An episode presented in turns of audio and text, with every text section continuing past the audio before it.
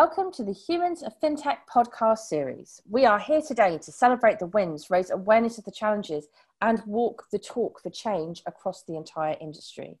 Today, we are joined by Simon Sear, a seasoned innovation, change, and transformation leader. He is a partner at the private equity consultancy Armstrong, where he helps private equity firms and their portfolio companies grow and scale.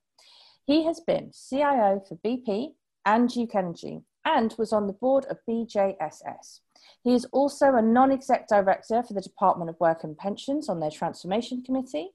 He is here today to talk about navigating a diverse team and supporting people to be at their best. So, a topic very, very close to my heart. Simon, it's brilliant to have you here with us today. Thank you. Thank you. Absolute pleasure to be here. So, uh, Simon, in your words, tell us a little bit more about your career, your expertise, who you are. Yeah, so I started my career in psychology. So I graduated in psychology and I did a master's degree whilst, you know, working three or four days a week in business psychology. And I had every intention to be a kind of champion of, of people at work and change and transformation. And I went to work for a consultancy back in the mid 90s, and that was my job. That's what I was going to do. And unfortunately, we were at the back end of the recession and we, we kind of didn't find any work in that space. But this, this consultancy that I worked for was a, technology, or we used to call it an IT services company. And one day, the, the guy that owned it, it was only small, it was about 30 people, and he said, "Well, look, you know, you you've been sitting on the bench for about three months." Doesn't seem to be going anywhere. Do you fancy going working in the program office down at Hermes Asset Management? And um, he said you'll get a bonus if you if you do. And so I was getting married. I needed I needed the money, and I said, yeah, great. Okay, I'll up for that. What, what's the program office? And he was like, oh, don't worry about it. You'll figure it out when you get there. There'll be some other people there who'll show you what to do. And, and that was it. That's, that's kind of how I got into IT uh, many, many moons ago. And then I've kind of had a kind of three acts to my career, really. So the first act was after that sort of brief consulting piece, I ended up writing a couple of books on the euro and their impact on businesses. And because I, I was the, the, project manager at the end uh, at Hermes, running all their euro change programs, and then that led me to Enron, and to, I was a ended up being an IT director at Enron, which was the world's biggest bankruptcy at the time. Uh, and then I ended up, as you say, at BP and Duke and, and other sort of energy trading places as, as on the IT sort of director, CIO level stuff. And then I kind of got a, a bit bit fed up with kind of you know spreadsheets and managing hundreds of people. And so i ended up flipping to consultancy in 2008 2009 and that's what i've been doing ever since really consult consulting. Big part of that as you say was with bjss where i was one of the leaders that grew that business. And then the last year or so i've been working more in the private equity space. So this is my sort of third chapter.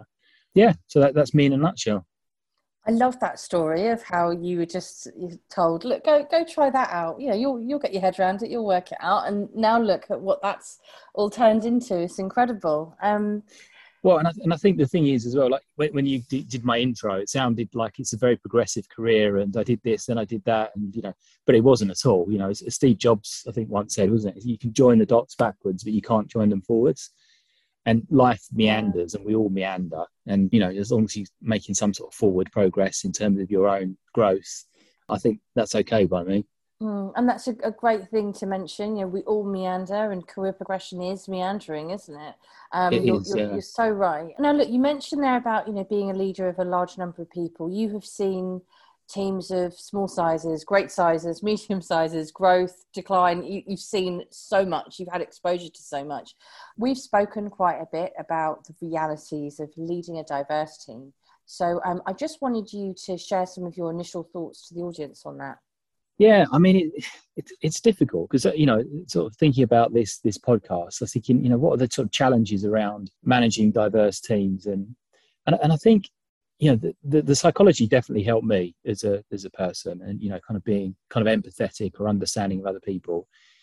But i think also being a parent and my, my kids are in their early 20s now but I, you know as a parent you need to be able to give kids the space you know guardrails that they don't hurt themselves or hurt other people. But to let them be the best they are and shine in the world you need to be able to kind of create a platform for them to, to do that and if you if you spoil them too much you know it, it's a bad thing if you reprimand them too much and, and enforce your opinion, it's a bad thing. And for me, that's like a good lesson for people in general, really. You know, it's, and it's when you're at work and you're leading people, you need to think, well, how am I going to get the best out of this person? What guardrails do they need? You know, some people need kind of strict hours and they need direction, and you know, other people don't. Other people are much more creative and love chaos, and and so being able as a leader to adapt to other people's needs, I think is is fundamental in the workplace to, to leading people. I love that uh, you know connection to children and, and family, um, and it really resonates with me at the moment. I've got two under two. Well, actually, one she's just turned two, so I can't really say that anymore. But the whole house is covered with those uh, guardrails. Everything is yeah. got one of those soft things yeah. on it, so someone doesn't hit their head. Now, now, what about the skills that you had to learn? So I'm I'm really uh, I, I, mean, look, I work in recruitment. It's always about gaining skills and and helping people get to the, the next step within their journey and meandering that journey. Um, yeah. But I, I really loved your thoughts around the skills you had to learn to manage and lead and inspire people through your journey. I'd, I'd love for you to tell us a bit more about that. Yeah. Well, I think fundamentally, I think a lot of this stuff comes down to kind of your own ego and, and, your, and your sense of self and how yourself fits in with other people.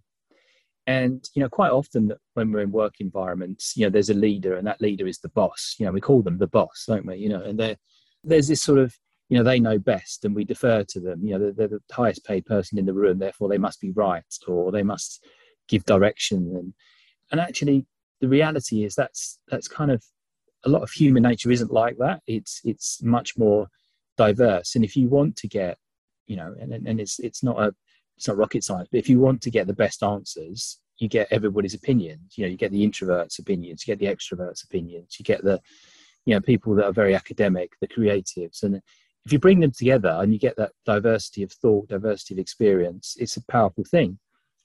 But to lead people and to allow them to express themselves, be themselves, you've got to be able to, like I said just now, you know, tap into who they are and what's going to get the best out of them, where their guardrails are and where their encouragement needs to be, etc. But you also need to kind of park your own ego, you know, to the side and say, I might not be right. You know, there, there, there may be a different way to do this. There may be a better idea. And actually, there probably is. But I need to give it the space to be vocalized. But then I also need people, I need to give people the power to do something and, and not not be the, the judgment of it, if that makes sense. So I, I work, I, yeah, the last couple of years, and I've been working this on myself, but, you know, worked with a lot of younger people, you know, Gen Z now and millennials, and, they have brilliant ideas, better ideas than I, that I have. And, you know, I'm a, I'm a middle-aged man and, and, and, it, and it's very easy to be that sort of dad boss figure. But actually giving them space and the opportunity to make decisions and take action on, on, on the team's behalf, you know, not just their own behalf, gives really, really impressive results. But yeah, as, as a leader or as a, as a older guy, if you like, that, that, that takes parking the ego to the side and saying, as long as you're not going to hurt yourself, or as long as, you know, I might not agree with you, but it's, they're going to, you have to allow them to do it. You have to allow people to be, be themselves and take their own actions. Yeah, really powerful. And I love that concept of sort of parking your own ego. And you've really uh, reminded me of, you know, just the power of the more opinions you have in the room, like how important that is and stress testing yeah. things. Um, yeah. So powerful. Now, what about tolerance? We spoke about this before as well. Yeah. And, and that's got a huge part to play and a huge place in this as well. Yeah.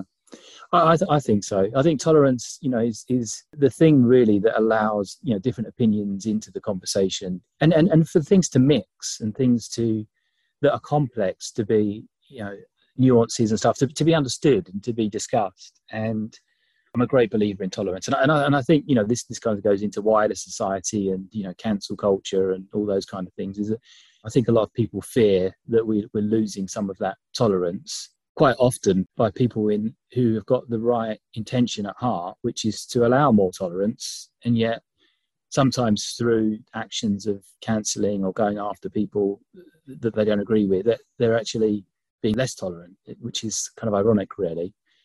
So for me, you know, that, that tolerance has to be across society to allow everybody to have a voice you know clearly not extremists or you know people that are going to be violent to other people and abusive and things but but tolerance of people's different thoughts behaviors, wants, needs, desires. Because at the end of the day, we're billions of people on this earth. We are all different. And, and, and also to, to be the best answers are quite often where things mix, but and it's also the most exciting place as well, I think, for a lot of people. Yeah, totally. And I think you know th- this is why I, I, really was excited to have you on the podcast because this this whole podcast stream is is called FinTech with Nadia, the DEI discussions, and it's so so wide and it's so all encompassing because that is what inclusion is about, right?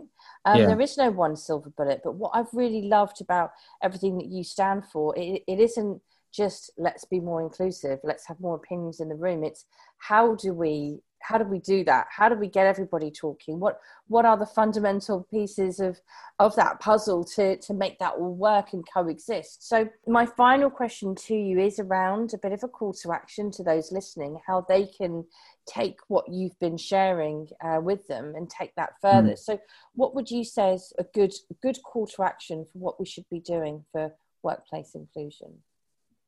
So I, I, think you know the theme of probably our conversation just now, which is more about the self and your own ego and your and, how you fit into the conversation. Because quite often, you know, it's very externalized, isn't it? And we have KPIs and we measure things and how many women in the workforce and we've got you know LBGTQ you know group set up. We've got this, we've got that, we've got minorities coming into the business. You know, the, the sort of things that we can measure and therefore we we we kind of put in place and you know we hope that that drives things well and, and now neurodiversity and that's becoming more more awareness around some of these things which i think is great.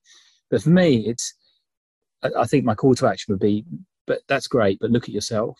Look at how you are within the environment. I don't mean what language you use or how you run groups and things like that but more about your own ego your own self your own tolerance of other opinions and your ability to create a safe space for people to be i mean truly empowered not not just you know written on a kind of values Uh, you know on a website but truly empowered to bring themselves to work i think would be my call to action and it's a it's a brilliant one because you know what everyone can do that that isn't only going to work for people at senior levels or the highest paid person in the room. This is for all of us, and it's a journey all of us should be on to make our workplaces stronger, better, more successful. Exactly. And um, it's just been such a pleasure learning from you today, Simon. You know, these few minutes that you've shared with us, it's really it's brought up some memories for me. It's brought up some actions that I now want to go and do. It's been really inspiring. But what I've loved most about it is it's the reality. It's the reality of making something right, and that tolerance piece and that leaving the ego uh, elsewhere like that needs to be gone altogether for us to really make this work i think is really really valuable and helpful for everyone listening so thank you so much for joining us on the humans of fintech podcast series. Thank you